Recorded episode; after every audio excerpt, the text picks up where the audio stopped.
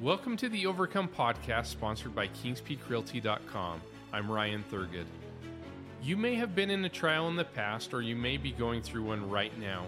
Trials are in everyone's life, but no matter how you feel today, you are never alone.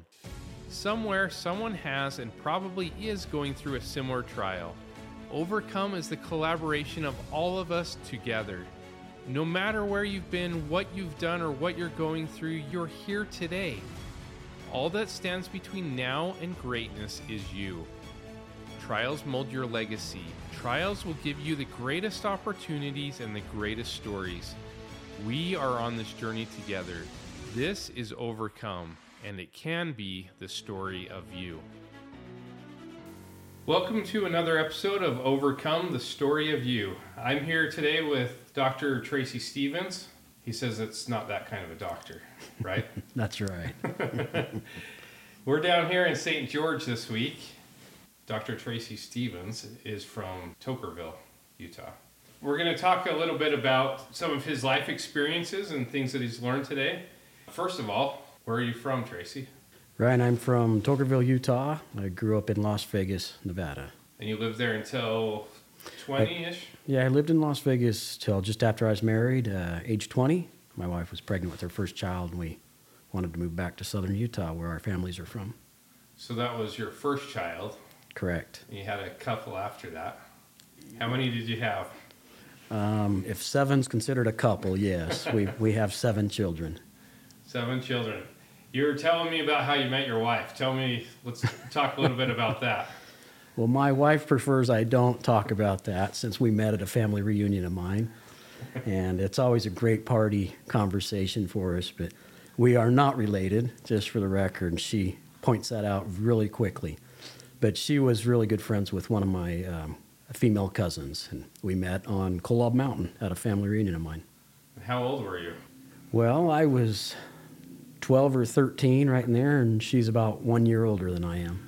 So you're telling me that that wasn't the end of it, though. You you met her when you were 12 or 13, and then you continued to see her through the years. Yeah, that's right. I I tell her I fell in love at first sight, and I knew I was going to marry her, and I told all my friends for the next seven, eight years that that's what was going to happen. But yeah, I would come up and visit my my grandmothers. Uh, both lived in Laverne in different different houses, and I was able to see her anytime during that, and then we'd talk on the phone for hours throughout all those years together. So did you always initiate the calls, or did she call you? No, she she's a little fickle sometimes, and had a lot of boyfriends, and but in between those boyfriends, she was able to call me. She'll be pretty upset that I say that, but it is true, and she knows it. so it wasn't just you chasing her; she was chasing you as well. She did absolutely. Well, that's awesome. So I guess I should start by saying that we met each other when I was filming you at your charter school. Why don't you tell us a little bit about what you do there? Yeah, I'm the executive director at Valley Academy Charter School. It's a free public school, uh, K 8 in Hurricane, Utah. And how long have you been there? This is my fifth year at that school. And how old is the school? It's fairly new. It is the 11th year finishing up here. Yep. So you have some really cool things that most schools don't have. Kids don't always ride the bus to school, I learned. No, they don't. They, uh, those that have enrolled in an elective class and choose horsemanship, they were able to ride the horses to school on Thursday. And we had them in La Verkin. They crossed the La Verkin Hurricane Bridge, you know, with traffic and everything. And they, they'd ride their horses to school and pin them up and go to school and then take them home or leave them in the corral in the, at the school. So, anybody that wants to come down to the St. George area and ride a horse to school, Tracy's got a place for you. You come see us. well, when we were down here talking, we were talking about life experiences, and you've had a whole bunch of life experiences. You're telling me about how many accidents you've had. How many scars? Well, I, I really don't know, but it's in the dozens for sure that I've had stitched up and scars and hey, chicks love scars, and so it was it helped me with my wife Rebecca. you were able to get married That's because right. of the scars. Yeah, absolutely. Those are well, great stories. How many scars did you have before you got married versus how many after? No, Rebecca calmed me right down. She she's my uh, definitely my rock to keep me slowing things down. But no, ever since even as a two year old, getting stitches and being ran over by my dad, dragged me down the road, and uh, things like that to put me in the hospital. I even stressed my mother out enough to where she, I think she became superstitious and wouldn't even hold my birthday on the 13th, which I'm born on October 13th. so she'd hold off just so she didn't have to take me to the hospital on my birthday.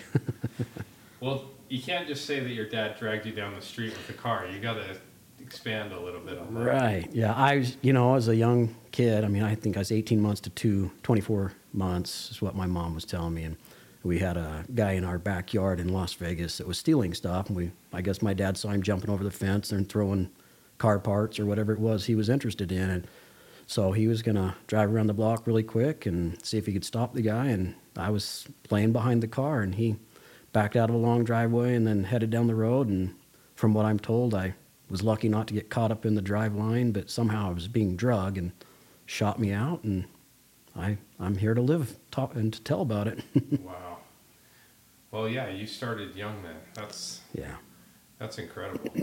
Well, give us some other. Well, um, my students, and because I'm an educator, and my students' favorite story was how I told them that my brother liked to pick on me, and he was a bully, and um, I love him to death. And he, uh, I'd say we, sitting in a house that we, my dad was framing at the time. It was still under construction, so everything's open rafters, and we were having lunch in front of a, a, fireplace, and my oldest brother Tony said, "There's a hand coming down the chimney. Run!" You know, and we we're all excited and run. And so my oldest brother heads up the ladders, and then my next brother, oldest brother's Troy, and he headed up the ladder. And so of course I'm going to follow. I'm pretty young, and I get to the top, and I see Troy's foot come out on the ladder and push it over. While I was almost to the top, I almost made it, and yeah, I uh, took a pretty good fall and hit some HVAC conduit and opened up, you know, my eye and had a, a shiner that went from my chin to my scalp, you know, and so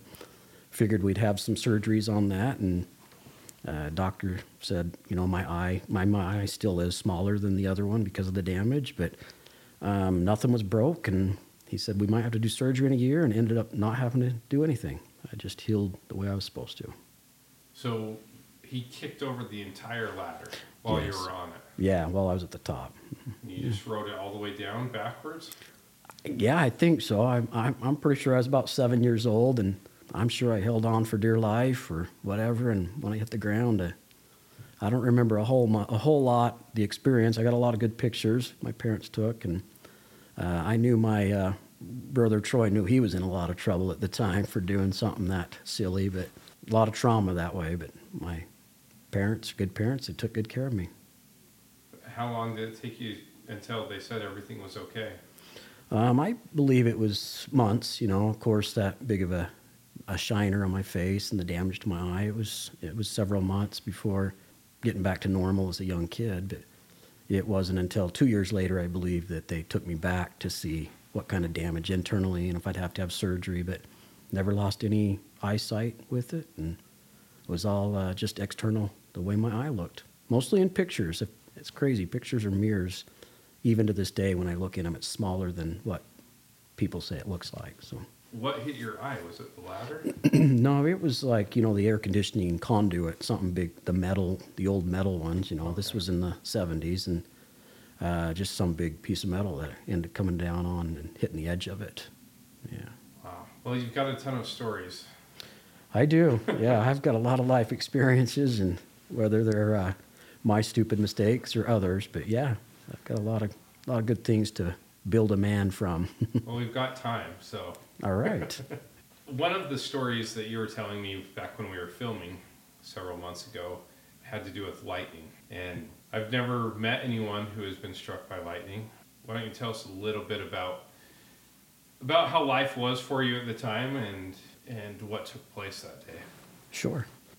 I, am pretty sure when I talked to you, I had the two uh, out of order, but there was another life experience just two years before that that kind of started straightening me out a little bit as far as what my future looks like and what my purpose here is on this on this earth. But uh, the lightning one, we, my wife and I had just barely, um, we built our own house in La Verkin, her and I, and just barely moved in, not very long, and I was laying in the driveway working on our, our van at the time And as I was laying there, you could hear lightning and thunder. And of course, like I said, uh, some of these mistakes are my own uh, stupid self, which I shouldn't be out working on a vehicle in thunder and lightning, but I was just because I was self-employed. You do what you have to when you when you can.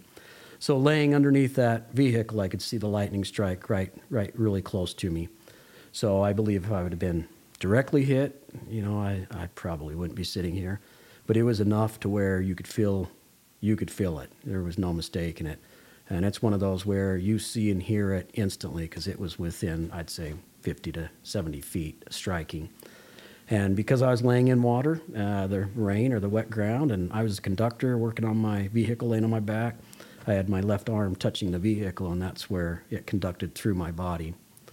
And uh, I, I remember about nothing from that point to where I walked into the house, you know, which was about 20 feet. I was ran, I guess I should say. I was running into the house trying to decide what just happened, you know. And I, uh, as I walked in, my wife thought I was on fire because of the moisture that was on me, and then that much electricity going through your body. It was instant steam.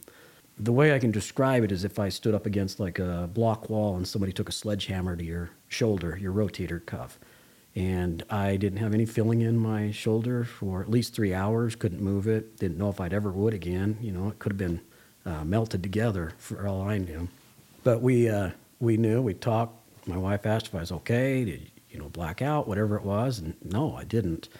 Um, pulled out my cell phone. It had been fried, you know, just from that current that runs through my body and on me. And my uh, digital watch, nothing. You know, sure wished I would have saved that too. That would have been a great uh, plaque builder, wouldn't it?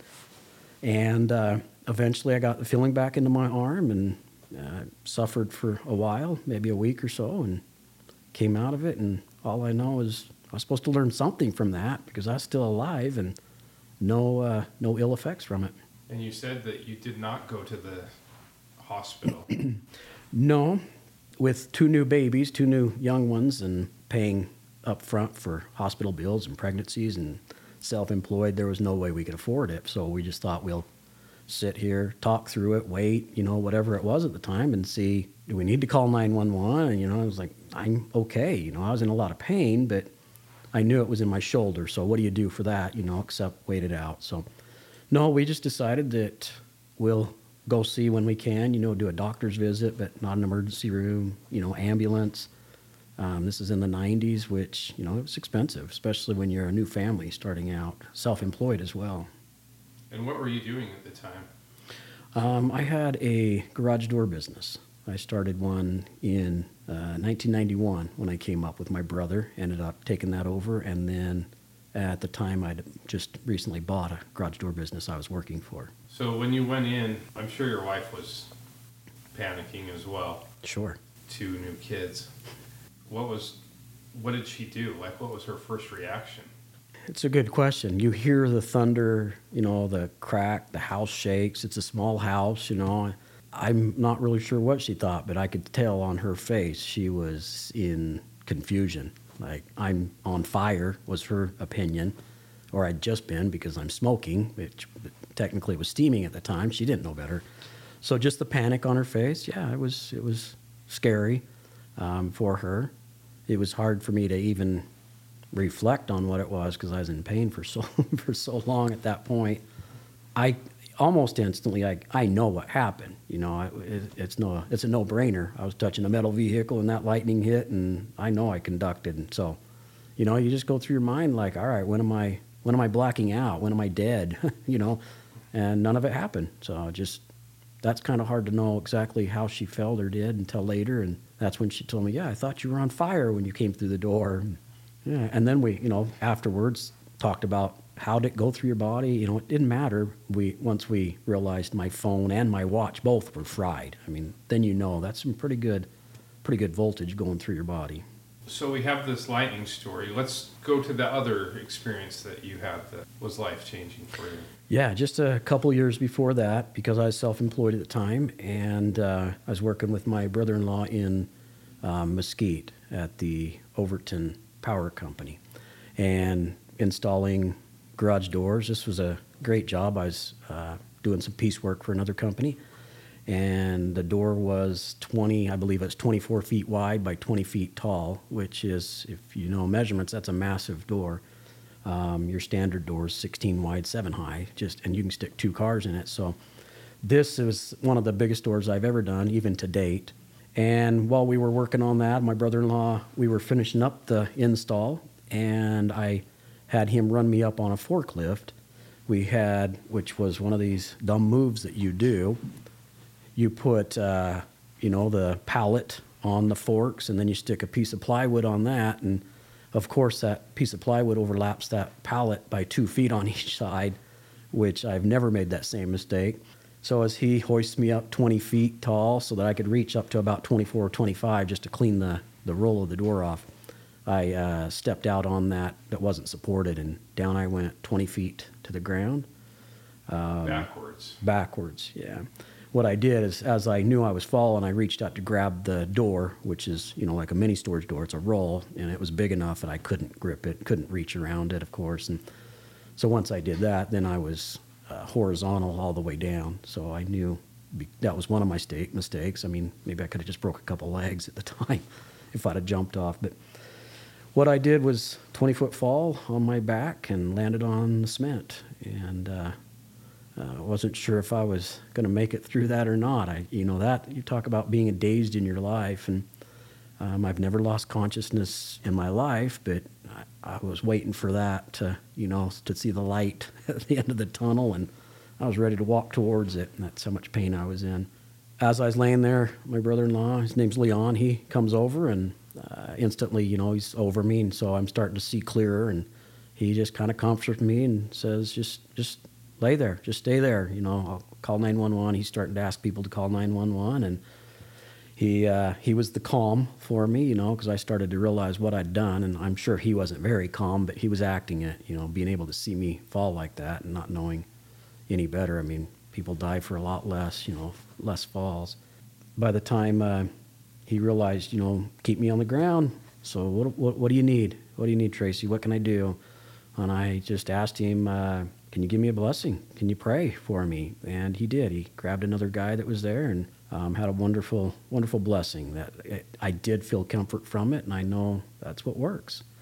So I was able to relax a little bit more. I was still laying there when the first responder came. He was in a pickup truck, what Leon had told me later, and the ambulance was behind him a little bit. And the one thing that I've had nightmares and dreams and premonitions and all these memories about is hearing that guy's voice on the radio saying, um, how far out are you? This doesn't look good. You need to hurry. Pick it up. And I'm like, oh goodness, you know, like what's going on? What's he seeing that I'm not? You know, and so got back to the panic mode. But no, the ambulance came, and you know, of course, they take over. You know, strap me into a gurney, head me off to the to a hospital or a clinic at the time in Mesquite. And as they uh, they come in, they I remember them having to stand me up to get. Uh, the x-rays. It was some machine that you had to stand up in. It wasn't like a ct where you can lay in it.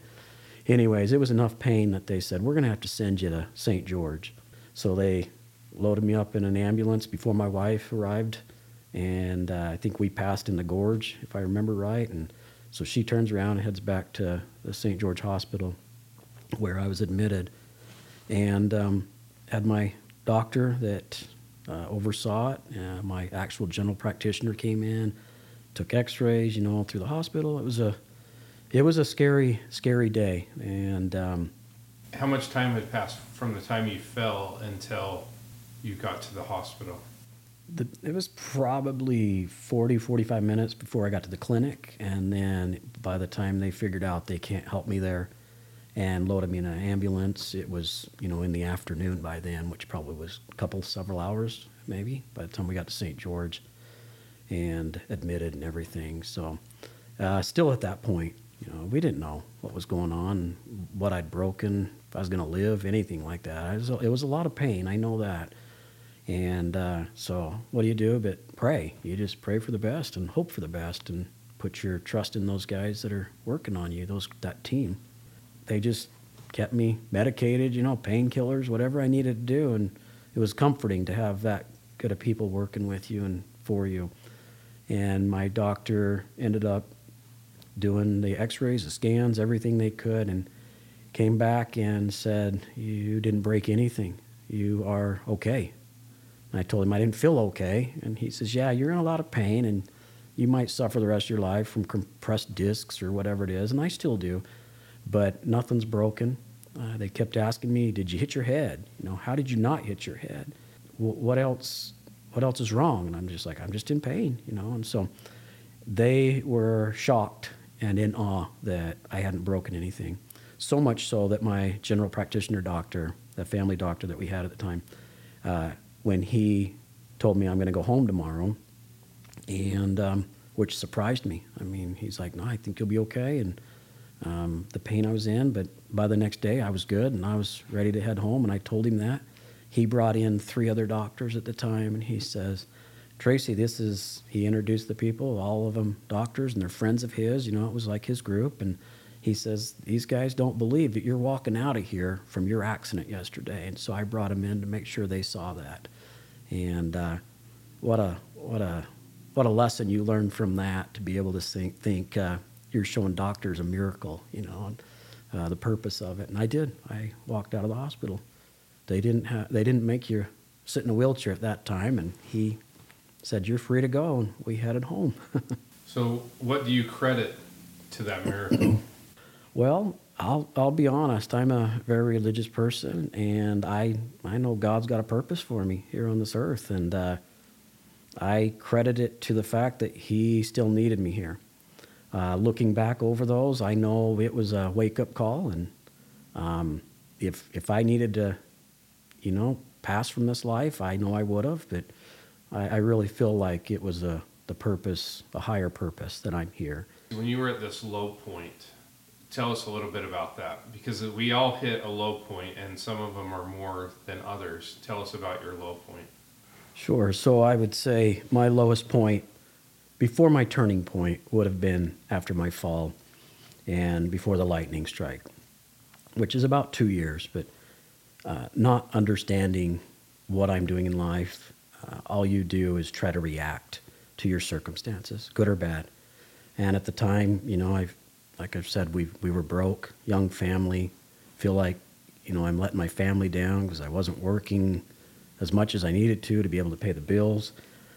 At the time, my wife and I, our favorite story is the fact that uh, now, because we're not broke, is the fact that we had to roll pennies to go buy milk and bread for four people in the family. And I'm like, you know, we build from that. Now it's like we can look back and laugh and say, we've done really well.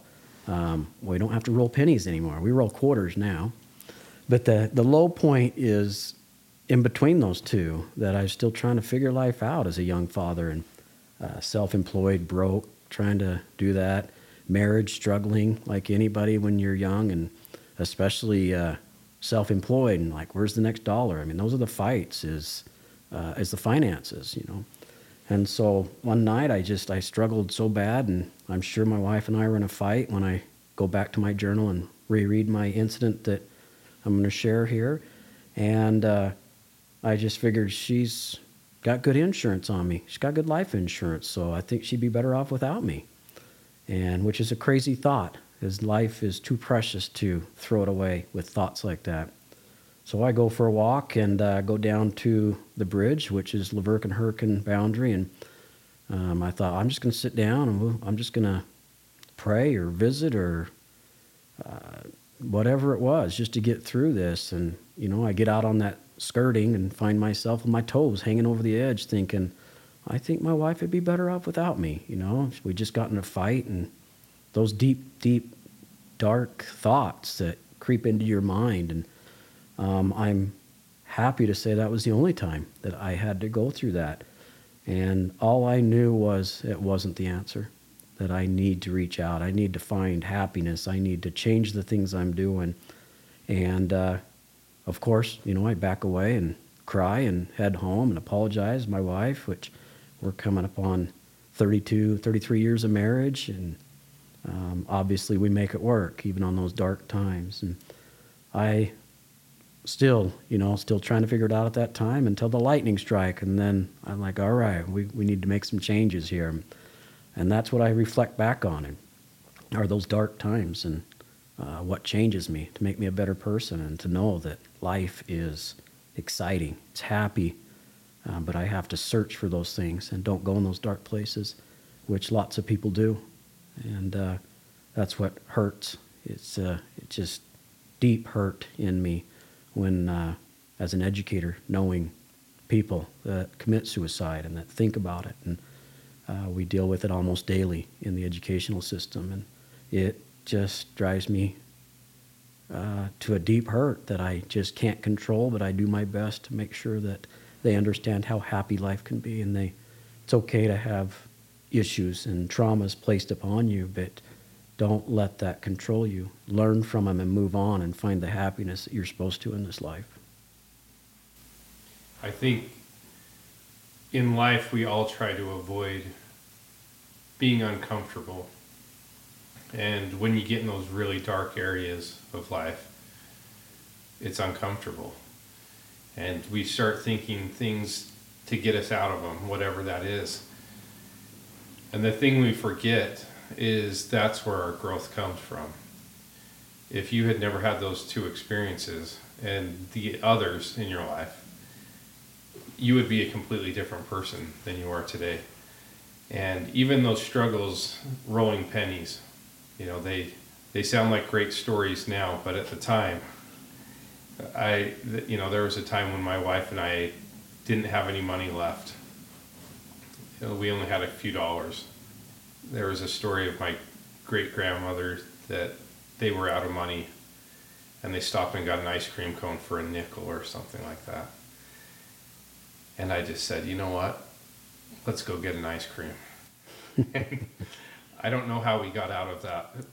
You know, it was extremely stressful at the time we went and got an ice cream, and somehow things worked out. Sometimes we just need to take a step back from those dark areas, eh, whether it's calling someone or going and buying an ice cream. Get away from that situation and get help because there's always somebody willing to help you. I think about, as you were telling that story, I think about all of the people that you've influenced since that time. You may have saved other people that you're not aware of. And if you weren't here, that never could have happened. Life is hard, but it's meant to be hard and it's meant to be difficult because that's where we grow. We don't grow from the easy times, we grow from the difficult times and our trials. What would you say to people who are in those dark areas and how how can they get out of them? I would suggest find someone to talk to whether it's your significant other, spouse, you need to talk about it. And only lately in my life have I realized how important that is, that, that kind of a support system. I have men across the U.S. that we're in a text group. We've gone through a program to where we realize we're not alone and everybody's problems seem worse than yours, thank goodness, when we start to talk about it and help them. That would be my suggestion is to reach out and find someone like I have. I was fortunate enough to find a group that uh, been a great program we went through. And when we struggle, we send a text, group text saying, "Hey, got five minutes?" And there's all kinds of phone calls coming in, and we talk through it. It's all it takes. We don't talk about the problems, not always. Sometimes we do. We walk each other through the issues, but sometimes you just need to hear a friendly voice that you know they've been through it and they understand what uh, you're going through with no judgment. That's one of the benefits of that communication. Find somebody that won't judge you, uh, and that's usually when you kind of uh, draw closer to those that have gone through it. How are you going to judge somebody for the same thing that you've been through, the struggles you've been through? It means a lot to be able to call strangers at first, you know, your own brother, and uh, that they love you and they support you, and then I fall back to my brother, my own brother Tony, and uh, we communicate all the time. It's people like that that understand what you're going through for certain traumas, and that's what may save your life, and that's what saved my life. And that was the turning point in my life was uh, uh, after the lightning strike. It took me, you know, that like I said, that was two years before the lightning, and you know, you start to wonder what am I learning from these experiences, and I couldn't tell you. It's hard to tell you when you're in the situation but when you have something like that, a 20 foot fall, and then two years later, lightning strikes you, or shocks you, it's uh, you start to self-reflect on these kinds of things, thinking, "All right, what what's going on? Because this is not normal. I mean, what are the odds of a, a lightning strike survival?" And you know, I start asking myself that. What are the odds of falling 20 feet and walking out and showing four doctors a miracle, you know, happening? And so I start to wonder, what is, what are the odds, and what am I here for, and what am I supposed to be doing? And that's what started to reshape my life and give me hope. You know, at the time, you just you struggle. You know, I'm a new father, and there was a lot of there's a lot of struggles for new fathers and financials and marriages and trying to hold it all together and self-employed and broke. I mean, the list can go on. Everybody can relate to them. So I start to wonder, why? What, what, what was it for? What kind of things have you thought the reasons were behind you surviving these things? Yeah, my uh, I've had a lot of years to decide that and try to share my story as much as possible, and only until the last couple of years have I been able to really nail down what what my purpose is and why. But looking back, that was the turning point from being self-employed and broke, you know. And I'm not saying you're broke just because you're self-employed, but at the, for us, that's how it was working. And I believe uh, where I'm at currently in my position in life, whether it's religious or you know professional, to where I was supposed to be heading, and I wasn't heading that direction. So I believe uh, this was a really good wake up call, and I instantly, um, my wife and I decided, you know, go to college. At the time, you know, in the '90s, and that's what you do. You go to college in the 2000s, you know, and it was a good good place for us. At that point, no one in my family in history had graduated from college. Um, on either of our sides, my wife's side or mine, and so we're like, we just didn't even know it was an option at the time. So I went back and got educated so that I could come to the field where I'm at now and uh, be able to help other people. I believe this is this has been placed upon me so that I can do what I'm supposed to do, which is serve other people. And right now, you're serving in a lot of areas. You're serving in your church. You're serving in your school. So, how would you say that those ended up being a blessing in your life? Well, I don't believe I would be the person I am today, which is forgiving. I don't believe in shame. I don't shame people. I don't judge. I mean, of course, we, we're all imperfect, and I have my moments, but by being able to do that and going into education, um, not just teaching a religious youth group or uh, education, public school education, it's my friends, my family, setting the example of going back to college so that you can serve other people and help people. Um, I believe that's exactly like, I don't believe I would have been on that route if I wouldn't have actually stepped back during this trauma and said, What's going on? I think I still would have been in a construction field with just my little bubble of seven children and my wife and myself and uh, not serving anyone else. And I don't think that's our purpose on this earth you have these huge life experiences, and you had many others that some that we've talked about, and I'm sure a million that we haven't. After you've had all these experiences, as we all do, life doesn't just become perfect, right? We learn our lessons, and at times we might think that we're on the right path, and then we get hit by another another trial or another difficulty in our lives.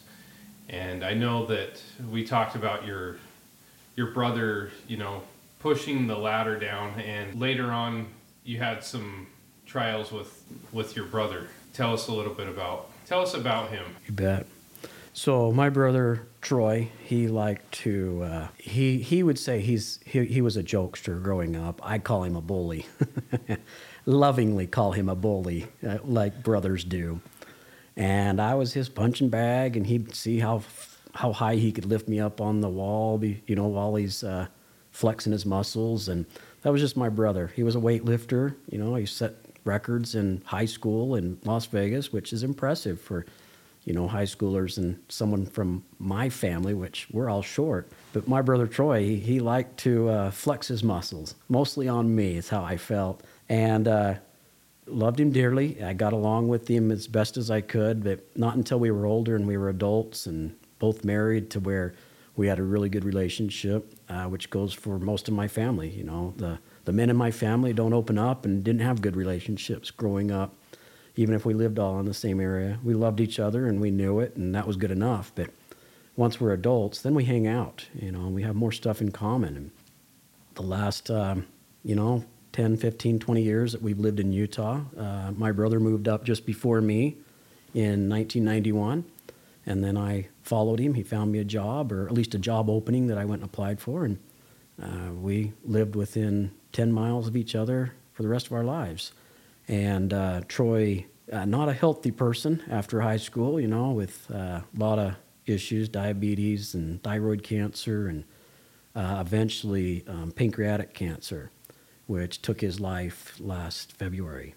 And, you know, I'm, I'm glad that I had the time that I did with him. And I'm glad that we could forgive each other for the stupid things we did as brothers to each other and fighting and pushing me off a ladder when I'm young, you know. Those are great building experiences, and that's just part of life. But yeah, I struggled. I did struggle with my brother passing. He's he was only a year or two older than me, and it's just doesn't seem like that's a full life. You know, your early fifties when you're you're passing on and leaving girls at home and your wife and so yeah, like I told you, it's a it was a rough time, and we just barely got through the one year death anniversary, and um, about eight months in to that anniversary when he passed, uh, my parents had um, a headstone that they'd purchased, and before that, I'd I'd visited once the graveyard, and you know I, I love to visit with my brother. I, I say hi to him every morning when I drive by, and I can see his headstone still while I go to work every morning. I say, "How you doing, brother? Love you," you know, as I go by, and but I struggled uh, to visit more than that. Uh, my parents had asked me, "Have you seen the headstone?" and I'd say, "Yeah," but I'd only seen it from the road as I'm driving by. Death is not easy for me. I, I don't want to talk about it. I don't like funerals. I've sat outside on funerals, and when I can get the strength, I go in, you know. But then to lose someone as close as my brother that I love so dearly, it's hard. I felt that I could remember him better by not visiting him. So I've gotten, I've worked through that, you know, and he's a, he was a Las Vegas Raiders fan and had a hard time watching Raiders games, you know, since he's passed. But uh, that's just human nature. That's the things we go through. But it's made me a better person just knowing and knowing him and honoring now by uh, enjoying the things that he would enjoy most in this life. What are some of the ways that you were able to? Death is such an interesting thing because we will all experience at some point, and yet it's probably the one of the hardest things to deal with. There's illnesses and sicknesses as well, but death will come to all of us, and it's it like you said, it's it's difficult to process. What what things worked for you as you were trying to process? Being able to identify that you can't go through anything in life alone.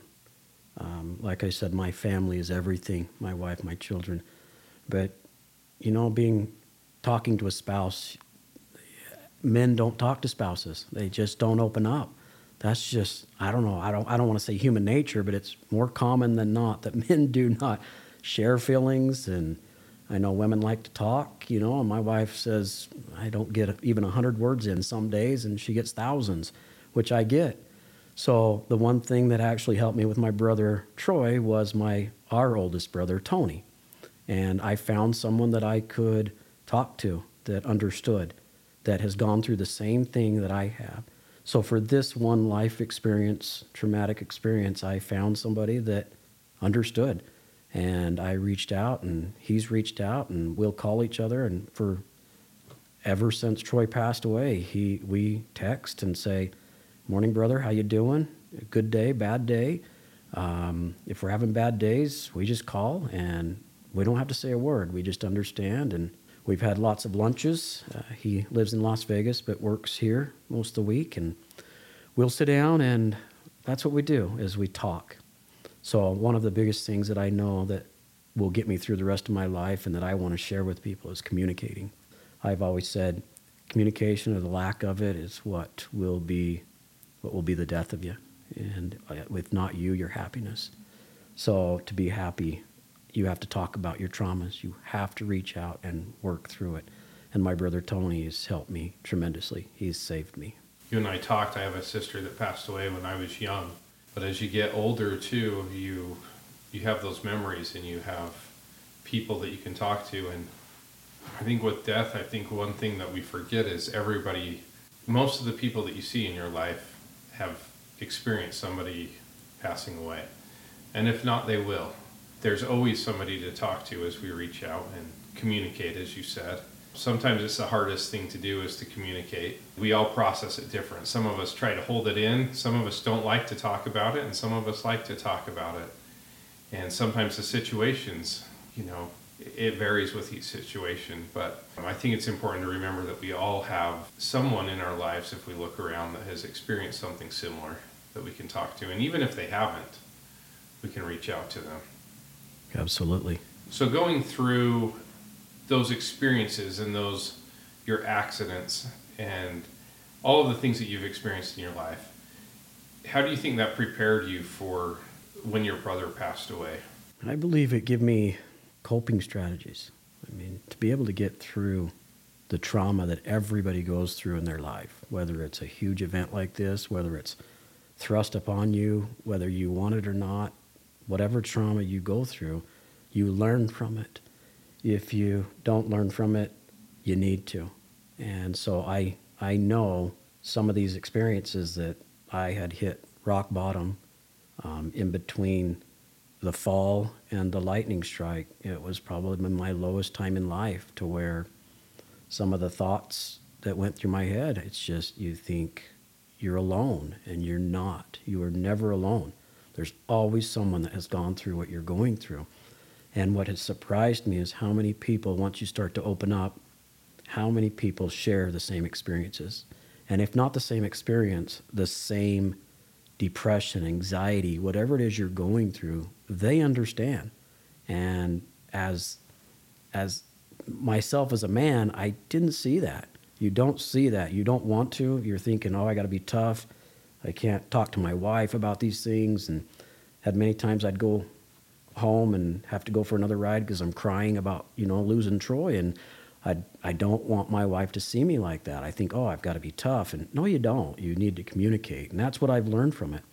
You, people feel alone, and they don't need to feel alone. There's, there's someone always going through it. Tracy, you've had all of these life changing experiences. What are you doing with those things now? I'm uh, kind of taking my experience, what, what I've been through, and trying to help other people.